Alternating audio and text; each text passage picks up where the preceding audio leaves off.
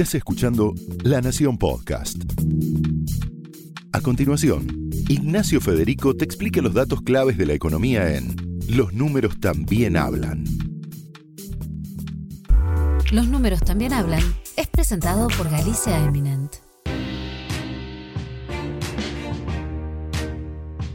Bienvenidos a una nueva edición de Los números también hablan, el podcast de economía y negocios de la Nación. Hoy tenemos un capítulo distinto, porque vamos a tratar de ser optimistas, de traer un poco de optimismo a la cancha. Sabemos que es un año muy complicado, con una crisis económica sin precedentes que se fue agravando con la pandemia y que continúa. Es más, quizá, dicen los especialistas, todavía no hemos visto su costado más duro.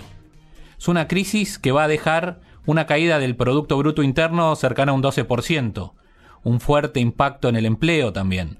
Se perdieron entre abril y junio casi 4 millones de puestos de trabajo. Para ser exactos, 3.75 millones de puestos de trabajo entre abril y junio con una tasa de desocupación que llegó al 13,1% según datos del INDEC para el segundo trimestre. Y que generó también esta crisis una ola de empresas que cerraron, sobre todo muchas pymes, muchos comercios, pero también grandes firmas que decidieron irse del país. Algunas ya lo hicieron, otras están en el proceso de venta, otras tantas mudaron su producción a otros países, algunos países vecinos. Y entre muchas grandes se encuentran empresas como por ejemplo la TAM, Walmart, Falabella, Globo, casos que te fuimos contando. Pero en este contexto, sin embargo, hay gente que decide hacer, mucha gente que se transforma, por necesidad o por oportunidad a veces. Y de eso te queremos hablar hoy, de la gente que se anima a dar ese paso, a montar su propio negocio. Por eso vamos a hablar de los emprendedores y nos vamos a preguntar si se puede emprender en un contexto como el actual. ¿Qué hay que tener para ser emprendedor? Emprendedor se nace, emprendedor se hace. ¿Cuáles son los primeros pasos que hay que dar? Bueno, de todo esto y de mucho más vamos a hablar ahora con dos especialistas en este tema, Julia Bearsi, directora ejecutiva de Endeavor Argentina. Julia, muchas gracias por estar con nosotros. Gracias, gracias a ustedes por invitarme. Y con Alejandro Mayat, director del Centro de Entrepreneurship de la Universidad de San Andrés. Alejandro, muchas gracias también. Gracias a Ignacio por invitar. Empezamos definiendo, ¿qué, ¿qué es un emprendedor para vos, Julia? ¿Cómo lo definís? Bueno, un emprendedor es un es una persona que, habiendo detectado una oportunidad, piensa una idea para capturarla y se dispone a reunir los recursos necesarios para ejecutarla. Es alguien que tiene la capacidad de transformar la realidad de manera eh, significativa. Y Alejandro, y para vos, eh, ¿coincidís con esta definición y te, y te la acoto un poco más? ¿Qué características especiales tiene un emprendedor argentino? Sí, coincido eh, plenamente. Tengo una definición un poquito más romántica, pero me parece interesante contarla. Es un emprendedor es? alguien que tiene un sueño y no solamente tiene ese sueño, sino que tiene la capacidad de llevarlo a la realidad. Entonces tiene el telescopio para mirar alto y tener un objetivo al cual llegar que no es cercano, y tiene el microscopio en el que día a día va poniendo ladrillo sobre ladrillo para que ese sueño se haga realidad. Y esto, digamos, el efecto de ese sueño que uno parece, este, estamos hablando de, esoterismo, no es tal porque ese sueño es el, el que tracciona toda la acción y el que va sumando gente al barco. Es la visión, lo que se denomina la visión emprendedora. En Argentina el, hay, digamos, nosotros quizá por eh, ser hijos de migrantes y eh, en general el 70% de nosotros viene de italianos, españoles, árabes, judíos que llegaron al principio de siglo y que eran emprendedores, justamente venían con una mano atrás y una adelante, y generaron ese ADN en las familias donde hemos visto casi todos el hacer en el día a día. Y además, esto que estabas hablando al principio, las continuas crisis de nuestro país, también hay una parte positiva que es que todos nos tenemos que levantar, eh, caer y volvernos a levantar, y ese caerse y levantarse es una actitud, de la, es la resiliencia emprendedora que eh, es fundamental en el proceso del desarrollo de una nueva compañía. Entonces, los argentinos tenemos esa capacidad y está demostrado, digamos, en la historia del mundo emprendedor argentino, la cantidad de emprendedores argentinos que han logrado hacer cosas espectaculares. Mencionaba mencionabas, Ale, las crisis y Argentina pasó por muchas crisis y ahora nos vamos a meter también en las crisis económicas y en la particularidad de la Argentina, pero una pandemia, una pandemia no, no había pasado. Julia, ¿cómo le pega una pandemia a un emprendedor o al, o al ecosistema emprendedor, como, como se llama? Mira, yo creo que la pandemia, bueno, nos ha transformado a todos. Eh, pero creo que el lado bueno de esto es que los cambios han sido muy grandes y muy abruptos. Y los cambios generan oportunidades en sí mismas y son los emprendedores con estas características que describía antes Sale, los que están alerta y los que están a la casa de las mismas para transformarlas, esas oportunidades, en verdaderos negocios. Así que yo creo que la pandemia eh, nos, nos, nos, va a dejar, digamos, lo que vamos a ver ahora son realmente, creo que los van a ser los protagonistas, van a ser los emprendedores. Y, creo que ahí... Eh, me parece que la creatividad eh, o las oportunidades van a venir, o la innovación va a venir más de, no tanto de la creatividad, sino de saber leer las tendencias del entorno, del contexto y este contexto que está tan cambiado en este momento por esto de la pandemia, ¿no? Ha cambiado los hábitos de consumo, ha cambiado eh, la demografía, ha cambiado las tendencias y todo eso son oportunidades que los emprendedores saben mirar, como decía Ale, con, con microscopios, eh, saben detectar y, y tienen la convicción, la visión y el sueño para para agarrarlos y, ejecutar un negocio atrás de eso. Así que creo que los emprendedores van a ser los protagonistas del, tiempo que viene. Y esto de, leer tendencias, eh, ¿dónde ves que están las, las oportunidades ahora? ¿Por ahí en qué sectores o, en qué, o en qué aspectos de esta crisis puntual? Lo, interesante de esta crisis es que yo creo que es una bisagra, no creo yo, creo muchísima gente, es una bisagra, no es una crisis tradicional. Primero porque es mundial, antes eran crisis de nuestro país solamente. Y segundo, porque está acelerando tendencias que ya venían eh, estableciéndose en el mundo y que estaban redefiniendo industrias completas. Cómo la gente va al banco, cómo la gente se entretiene, cómo la gente estudia, cómo la gente compra. Todas esas verticales de las, de las necesidades humanas estaban teniendo cambios grandes y la pandemia los aceleró.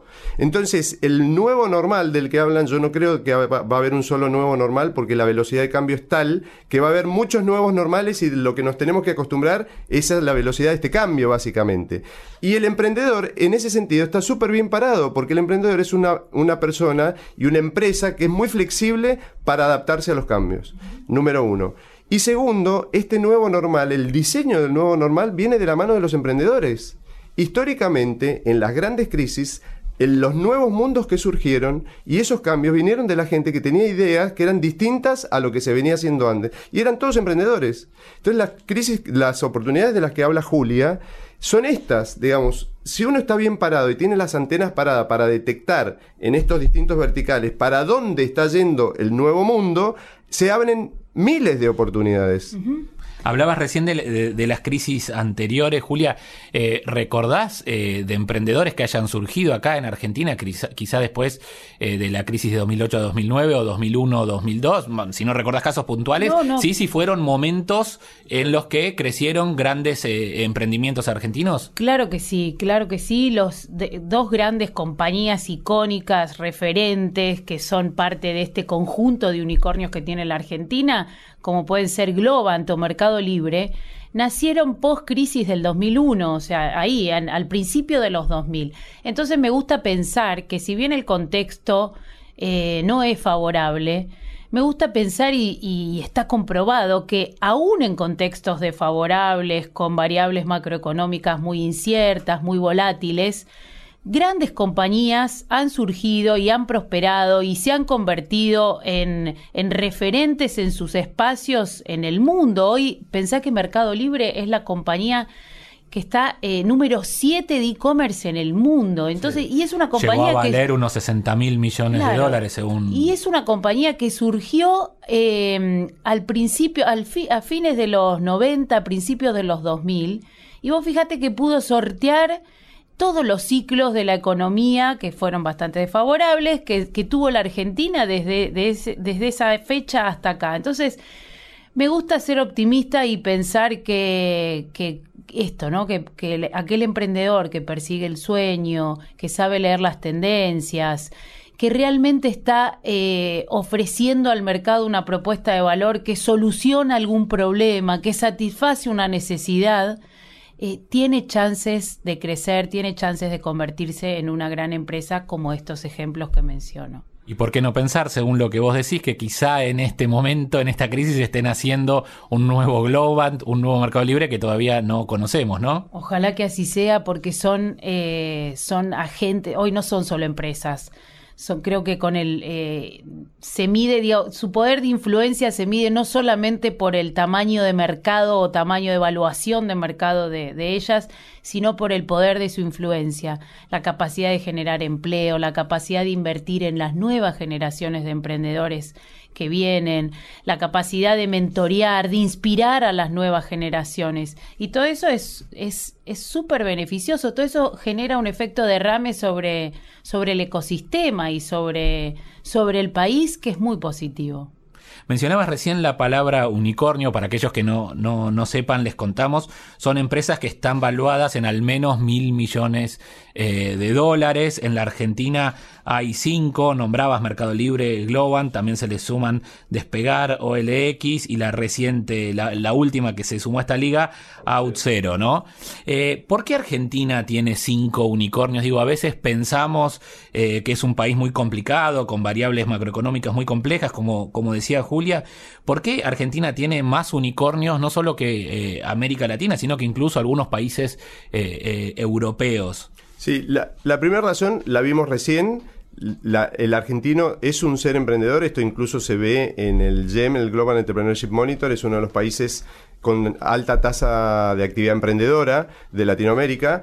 Y la otra cosa interesante tiene que ver con lo que decía Julia. Hubo una primer ola de emprendedores que surgió en 2001, 2002, 2003, entre los que está eh, Mercado Libre y algunos otros, que generaron como un principio de eh, role models o modelos de rol que empezaron a contar sus historias y a generar esta cultura de decir, en Argentina se puede, se puede hacer algo grande, se puede hacer algo distinto a lo que venía hasta el momento, y eso fue generando en las generaciones que vinieron, después de los Marcos Galperín, un, eh, un lugar, un espejo en donde reflejarse. Entonces, si contás desde 2000 hasta ahora, han pasado 20 años tenemos cinco unicornios y muchos de esos unicornios han sido inspirados por estas personas. Además hay temas prácticos, lo que decía Julia.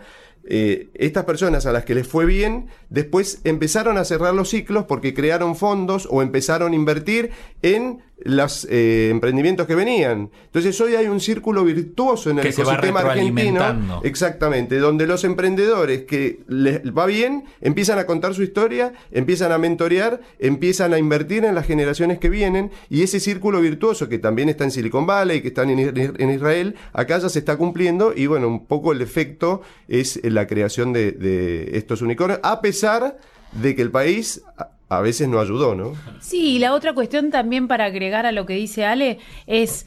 Eh, persiguieron oportunidades de mercado grandes, globales, regionales o globales. Eh, levantaron capital, que es el, es el combustible que necesita un emprendimiento para ir más lejos, para llegar más lejos, para crecer más grande.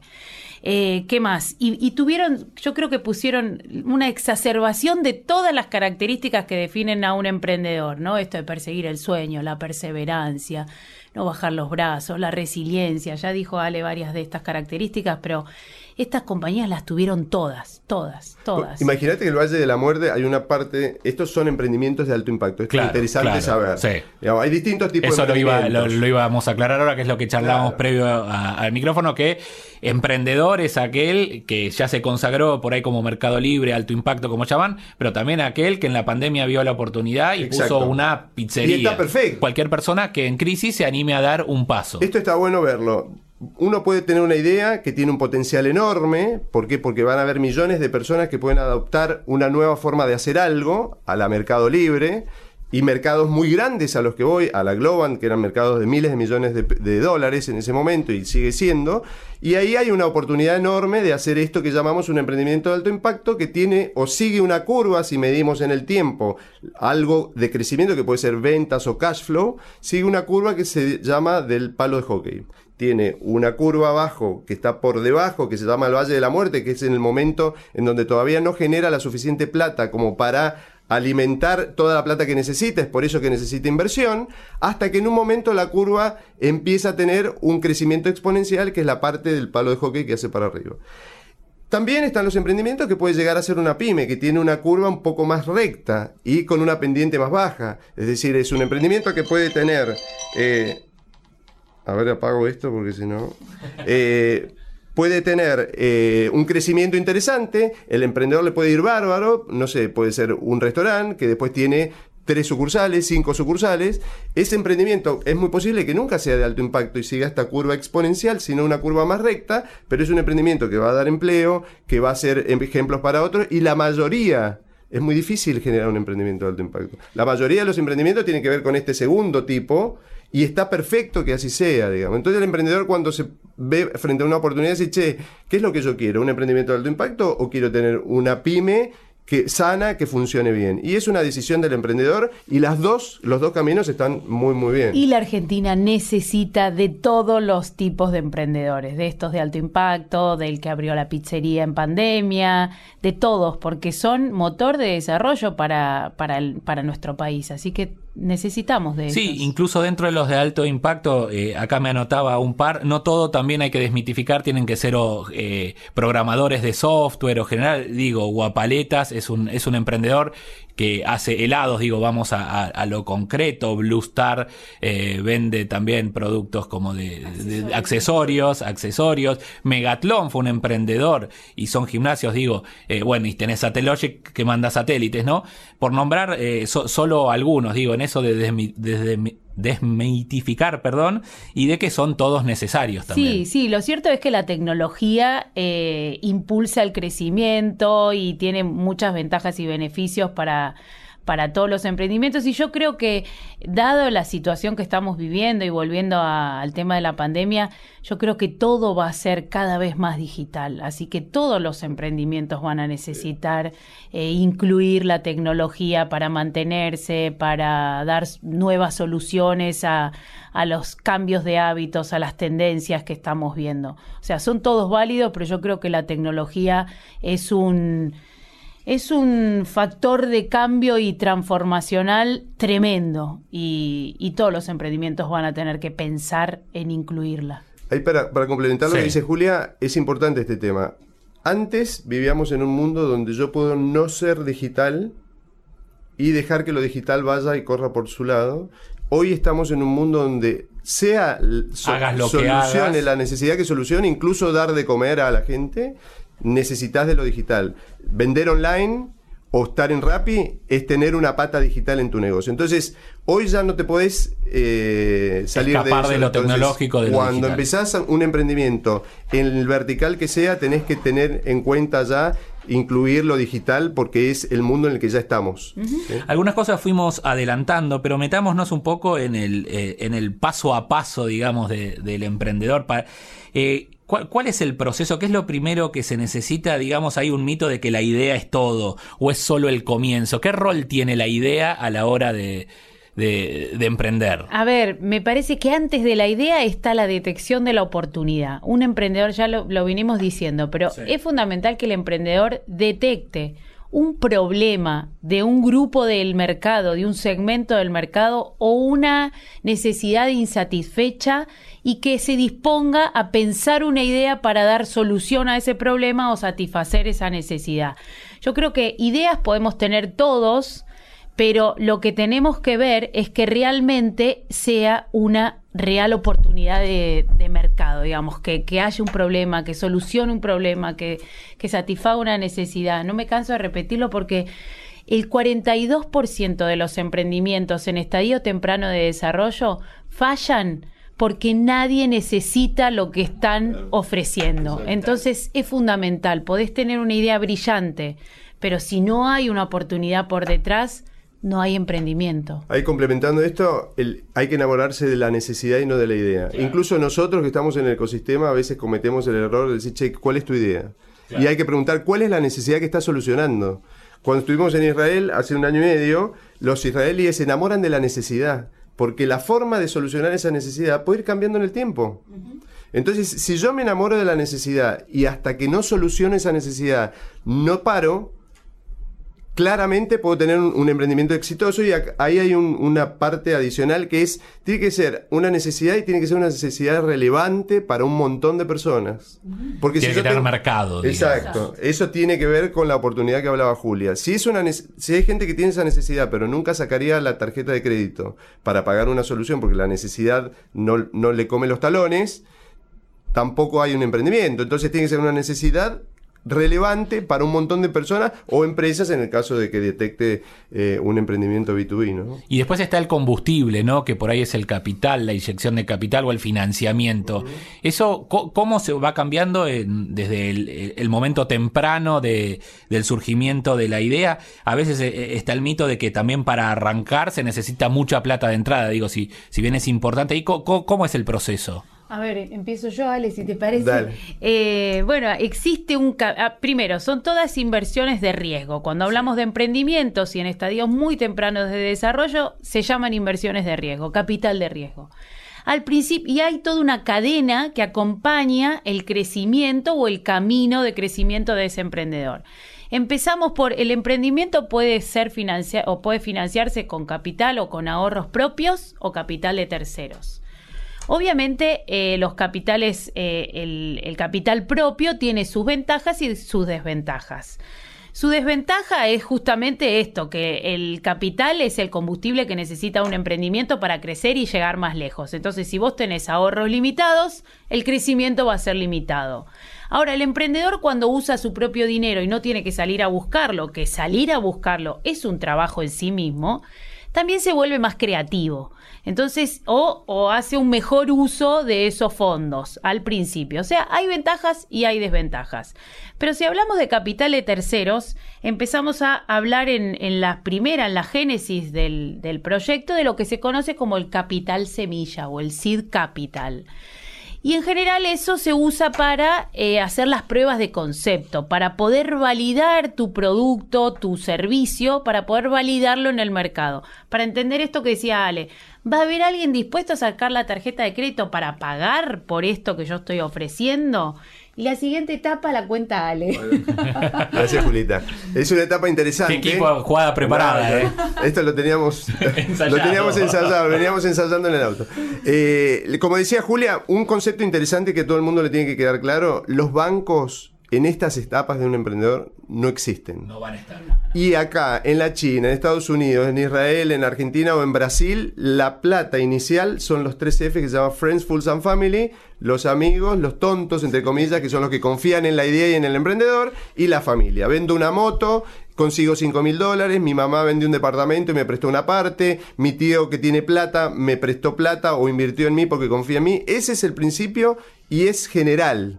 El 90% de los emprendimientos iniciales se financian con las 3F. A partir de ahí empiezo a crecer, después viene la etapa que decía Julia, que era la parte del seed money, y a partir de ahí, si el emprendimiento es de alto impacto, sigue un camino que está bastante establecido.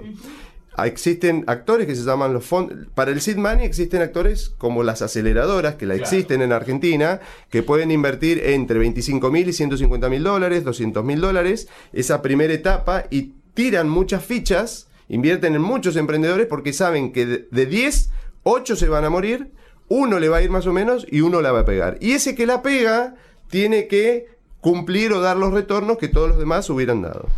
Y a partir de ahí empieza todo el camino de lo que se llama el capital emprendedor o venture capital, que, es... Son las series A, series B. Fondos de venture capital, exactamente. Existe otro actor, que son los fondos de venture capital, o fondos de capital emprendedor. no se quiere hablar acá de venture porque venture o riesgo en, español tiene una, connotación negativa. Entonces se lo llama capital emprendedor. estos fondos invierten en empresas que ya pasaron por la etapa que dice Julia de prueba de concepto. Vos tenés que llegar ya con un producto con algunos clientes, quiere decir que ya hubo gente que sacó la billetera y te pagó, y que te dijo, che, tu producto me resuelve una necesidad relevante y está bueno. Y estos fondos invierten desde 300 mil, 500 mil hasta millones de dólares en distintas series, como vos dijiste, Ignacio, serie A, serie B, serie C, cuando salgo a buscar distintas veces plata en el proceso de, levantamiento de capital, que puede ser una vez por año, una vez cada año y medio, en función de las necesidades de la compañía. Y también tienen las mismas reglas que las aceleradoras. Invierten en varios emprendimientos porque saben que a algunos les va a ir muy bien, a muy poquitos, y a muchos les va a ir mal. Lo importante es que a los que le va bien paguen el costo, digamos, para, para el fondo de los que le fue mal. Y lo otro importante para decir es que la plata no es gratis, la plata viene con condiciones. Claro. Y esto es como un matrimonio. Cuando un emprendedor inicia una relación con un inversor, bueno, pasa a ser eh, dueño en parte de la compañía, por lo a formar una sociedad y, hay que saberla manejar y tiene un montón de vicisitudes que hay que poder que hay que poder llevar y hay que poder llevar adelante y no es fácil. Entonces eh, hay que conocer muy bien el emprendedor debe conocer muy bien el perfil del inversor al que está, con el que se está asociando. Eh, bueno, tiene que aprender, tiene que aprender a sobrellevarlo. Es como un matrimonio, me gusta pensarlo así. No, pero a ver, es lógico esto, ¿no? Lo primero que tenemos que decir, y mucha gente por ahí no lo sabe, es que si alguien pone plata en mi compañía, a cambio yo le doy parte de la compañía. Le doy acciones y esa persona que invirtió o ese organismo que invirtió confía en que esas acciones hoy valen uno y dentro de cinco años van a valer 100. Apuesta a la apreciación de las acciones, es decir, al aumento de valor de la compañía en general.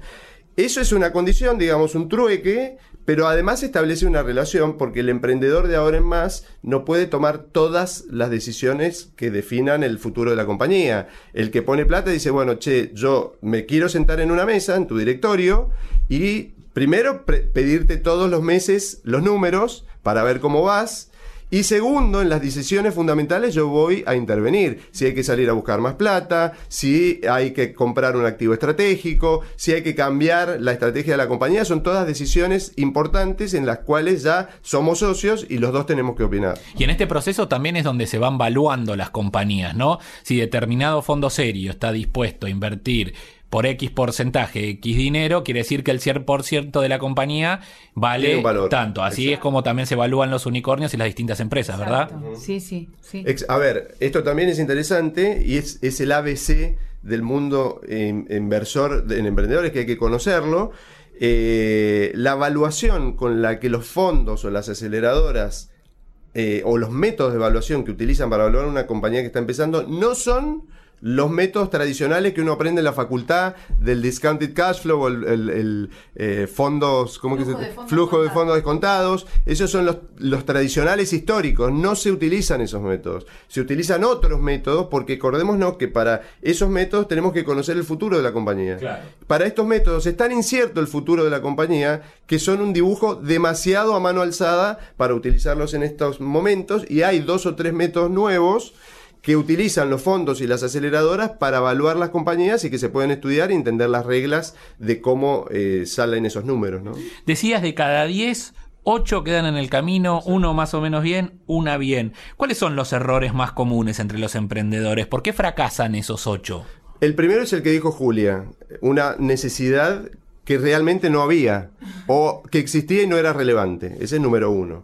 En general, las aceleradoras o la gente que pone plata, lo primero que mira es eso, digamos. Que existe un segmento grande de clientes que tiene esa necesidad y que esa necesidad es relevante. Segundo, puede ser en los cambios de contexto.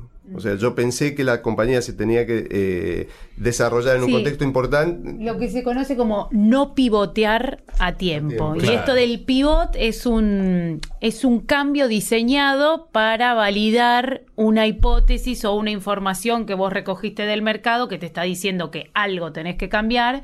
Entonces, es como un cambio planificado y salís a probar. Si no haces eso a tiempo, es lo que decía Ale, o sea, también te quedas en el camino. ¿Acá se refieren a un cambio de contexto macroeconómico o puede ser de la micro del mercado, del De las dos cosas. O del diseño del emprendimiento. Yo pienso venderle al, a un cliente final un B2C y en el medio me doy cuenta que el, que el cliente final no me va a comprar, pero me, me avivé de que las empresas sí porque tienen esa necesidad y tengo la cadena comercial para llegar más fácil ahí. ¿Y qué hago? En vez de venderle al cliente final, le, empiezo a vender empresas y transformo de B2C en B2B. Ese es un pivote clásico de la historia. La otra es un rediseño completo de la propuesta de valor. Cuando yo creo que hay algo que el cliente necesita, invento algo que agrega valor, voy y le pregunto y me dice, che, la verdad que no agregas tanto valor, tengo que redefinir otra propuesta de valor para ver si con esta nueva le puedo cambiar la vida. ¿Se entiende? Y en general, tomar la decisión de cambiar no es fácil, se necesita un emprendedor con mucho coraje para hacerlo, pero... Y flexibilidad. Y flexibilidad, pero después eh, muchas de las veces los emprendedores reconocen que deberían haber cambiado antes. Ahí, ¿cuál es el, en ese sentido, cuál es el rol eh, del, fundador, digamos? A veces uno de los mitos se cree que lo más importante es el fundador, como dijimos, va cediendo parte de las decisiones también a medida que, se fondea, pero en este caso vuelve a ser importante a la hora de pegar el cambio de timón. Bueno, el fundador es fundamental. Primero no hablemos de fundadores, hablemos de fundadores en general, porque son equipos emprendedores. En general, sí. Es muy difícil ser un... one man eh, show. El one man show y te diría que los inversores también eh, están más a gusto cuando son equipos multidisciplinarios, cuando son sociedades que funcionan, que ponerle plata solamente a, un, a un founder. Eh, a un lobo solitario. Y además, esto es fundamental cuando hablas con el 100% de los inversores, porque no hay nadie que no me lo haya dicho, invierten primero en el equipo y después en la idea barra necesidad que están solucionando. Por esto que hablaba Julia de los pivotes, si se ve en la mitad del río que hay que cambiar, tenés que tener un equipo inteligente con la suficiente flexibilidad para decir, che, estábamos yendo para A, tenemos que ir, ir de nuevo a B e implementar esa nueva estrategia. Eso el inversor no se mete porque el que ejecuta la, la, construcción de la compañía es el equipo. Entonces, al final, siempre te dicen los inversores, invertimos en equipos y además hay un dicho muy, muy famoso de un inversor americano que decía, entre un equipo A y una idea mala, versus un equipo buenísimo y, eh, y una, no, un equipo malísimo y una idea buenísima, invierto en el primero. Una idea que no sea tan buena, pero un equipo genial, porque la va a transformar a la idea en una idea genial, ¿se entiende? Y en esto de, los fracasos y los errores comunes, eh, ¿eso es una ley para el común de los emprendedores a nivel mundial? ¿O, por ejemplo, los argentinos suelen meter la pata o fracasar en alguna de esos dos o tres eh, puntos puntuales, valga la redundancia? No, es, es mundial. El argentino, si tiene algún tema, es la falta de mirada grande. Esto que decía Julia Digamos, tiene un potencial enorme, somos muy creativos, muy flexibles, pero a veces el, mercado nuestro nos, nos mata porque no es ni grande ni chico, entonces uno tiene mirada corta. Cuando empieza, pues no es lo mismo generar un emprendimiento para vender solamente en Argentina que para vender en Latinoamérica. Es una concepción distinta. Y cambiar de A a B es bastante difícil en la mitad del río. Entonces, si hay algo que nos falta a los argentinos es esta visión de eh, mercados grandes y de empezar eh, con la idea de vender mucho más allá de Argentina. ¿no? Otro, otro de los mitos acá para que vayan eh, corrigiendo o diciendo es así, es que emprender es, sinónimo de, libertad. A veces está la visión de eso de, que el, de, que el emprendedor es una suerte de hippie que se la juega toda sin red y, que o tiene mucha plata o no le importa. Es un mito, eso Es un mito, porque como decía Ale antes, primero... Eh, como emprendedor o equipo de emprendedores tuviste que convencer a través de tu visión a mucha gente para que se sube a tu barco, para que se sume a tu barco. Entonces tenés mucha gente, muchas familias, muchos empleados y colaboradores que dependen de las decisiones que vos vayas tomando, con lo cual ahí ya no estás solo. Y después todo lo que hablábamos recién, el tema de tener inversores, también hace que tengas que compartir la toma de decisiones. Así que lejos de, lejos de ser este un lobo solitario, yo creo que, que, está, nada, tiene que aprender a convivir y a compartir y a tomar decisiones colectivas y colegiadas. Esto quiero aclarar acá porque está bueno esto. La gente cree que esto del emprendedor es alguien que toma todos los riesgos del mundo y no es así. Un emprendedor inteligente es el que toma riesgos, obviamente, pero controlados. Este controlados es lo importante, es lo que hablábamos recién. Si yo tengo una etapa inicial de 3-4 meses en donde pruebo una solución chiquita e identifico si la necesidad existe, si esa necesidad es relevante, en ese periodo de prueba, ¿Qué estoy haciendo? Controlando la incertidumbre y disminuyendo el riesgo. Si eh, invierto 150 mil dólares desde el principio en un negocio que no sé si hay gente que va, a querer esa solución, estoy tirándome a la pileta sin agua, ¿se entiende? Esa es la diferencia entre tomar riesgo o tomar riesgo controlado. Otro, hay, solo hay que ser joven para emprender, solo se puede emprender cuando uno es joven. No es verdad. No es verdad, no, es verdad. Aparte, eso, a ver, todos tratamos, eh, cometemos el error de mostrar al, al, pibe joven que está en el garaje, que a los 22 años empezó. Existen esos casos, claramente, pero fíjate que la mayoría de los emprendedores, y esto está medido, es el perfil que está por encima de los 35 años, que ya tuvo un periodo de eh, trabajo en relación de dependencia en corporaciones e identificó en su trabajo una necesidad no cubierta y siempre tuvo la idea de emprender, pero tiene network que lo generó en el trabajo corporativo, tiene la detección de la necesidad y tiene herramientas para generar una solución. Entonces, ¿qué hace? Se va de la corporación y emprende. Entre 35 a 40 años es el promedio de la mayor cantidad de emprendedores en las distintas partes del mundo. Sí, eso que dice Ale es así, este, ya estamos lejos del hipster ese palermitano. Eh, no, el emprendedor argentino es cada vez más eh, profesional, es un emprendedor mucho más este, capacitado, eh, conectado. no, no, estamos lejos de ese emprendedor. Y, para ir cerrando, hablamos al principio de emprender por oportunidad y emprender por necesidad. ¿Hay alguna diferencia entre emprender por un motivo u o el otro? Eh, y cómo eso garantiza o no, o cómo afecta o no al éxito del, del proyecto. Y es una diferencia enorme, ¿no? Emprender por necesidad, el mismo, la misma definición te lo dice. Yo tengo que comer, tengo que generar un ingreso mensual para pagar las cosas que tengo que pagar y si no tengo trabajo, de alguna manera, de, algún lugar tiene que salir.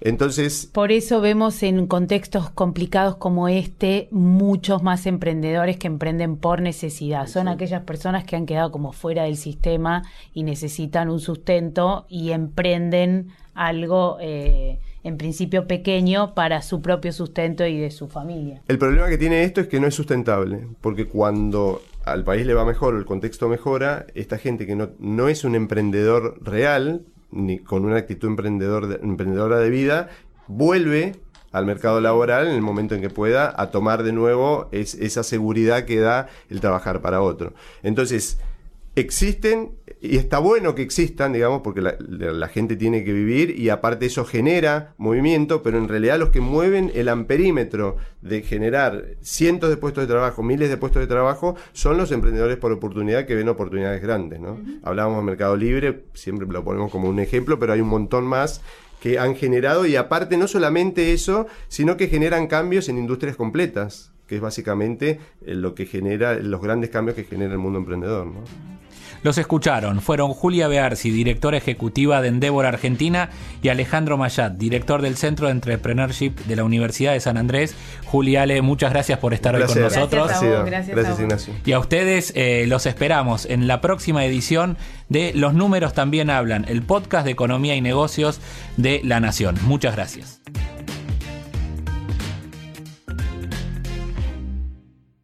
Esto fue Los números también hablan, un podcast exclusivo de La Nación. Escucha todos los programas de La Nación Podcast en www.lanacion.com.ar. Suscríbete para no perderte ningún episodio. Estamos en Spotify, Apple Podcast, Google Podcast y en tu reproductor de podcast favorito. Seguí escuchando La Nación Podcast.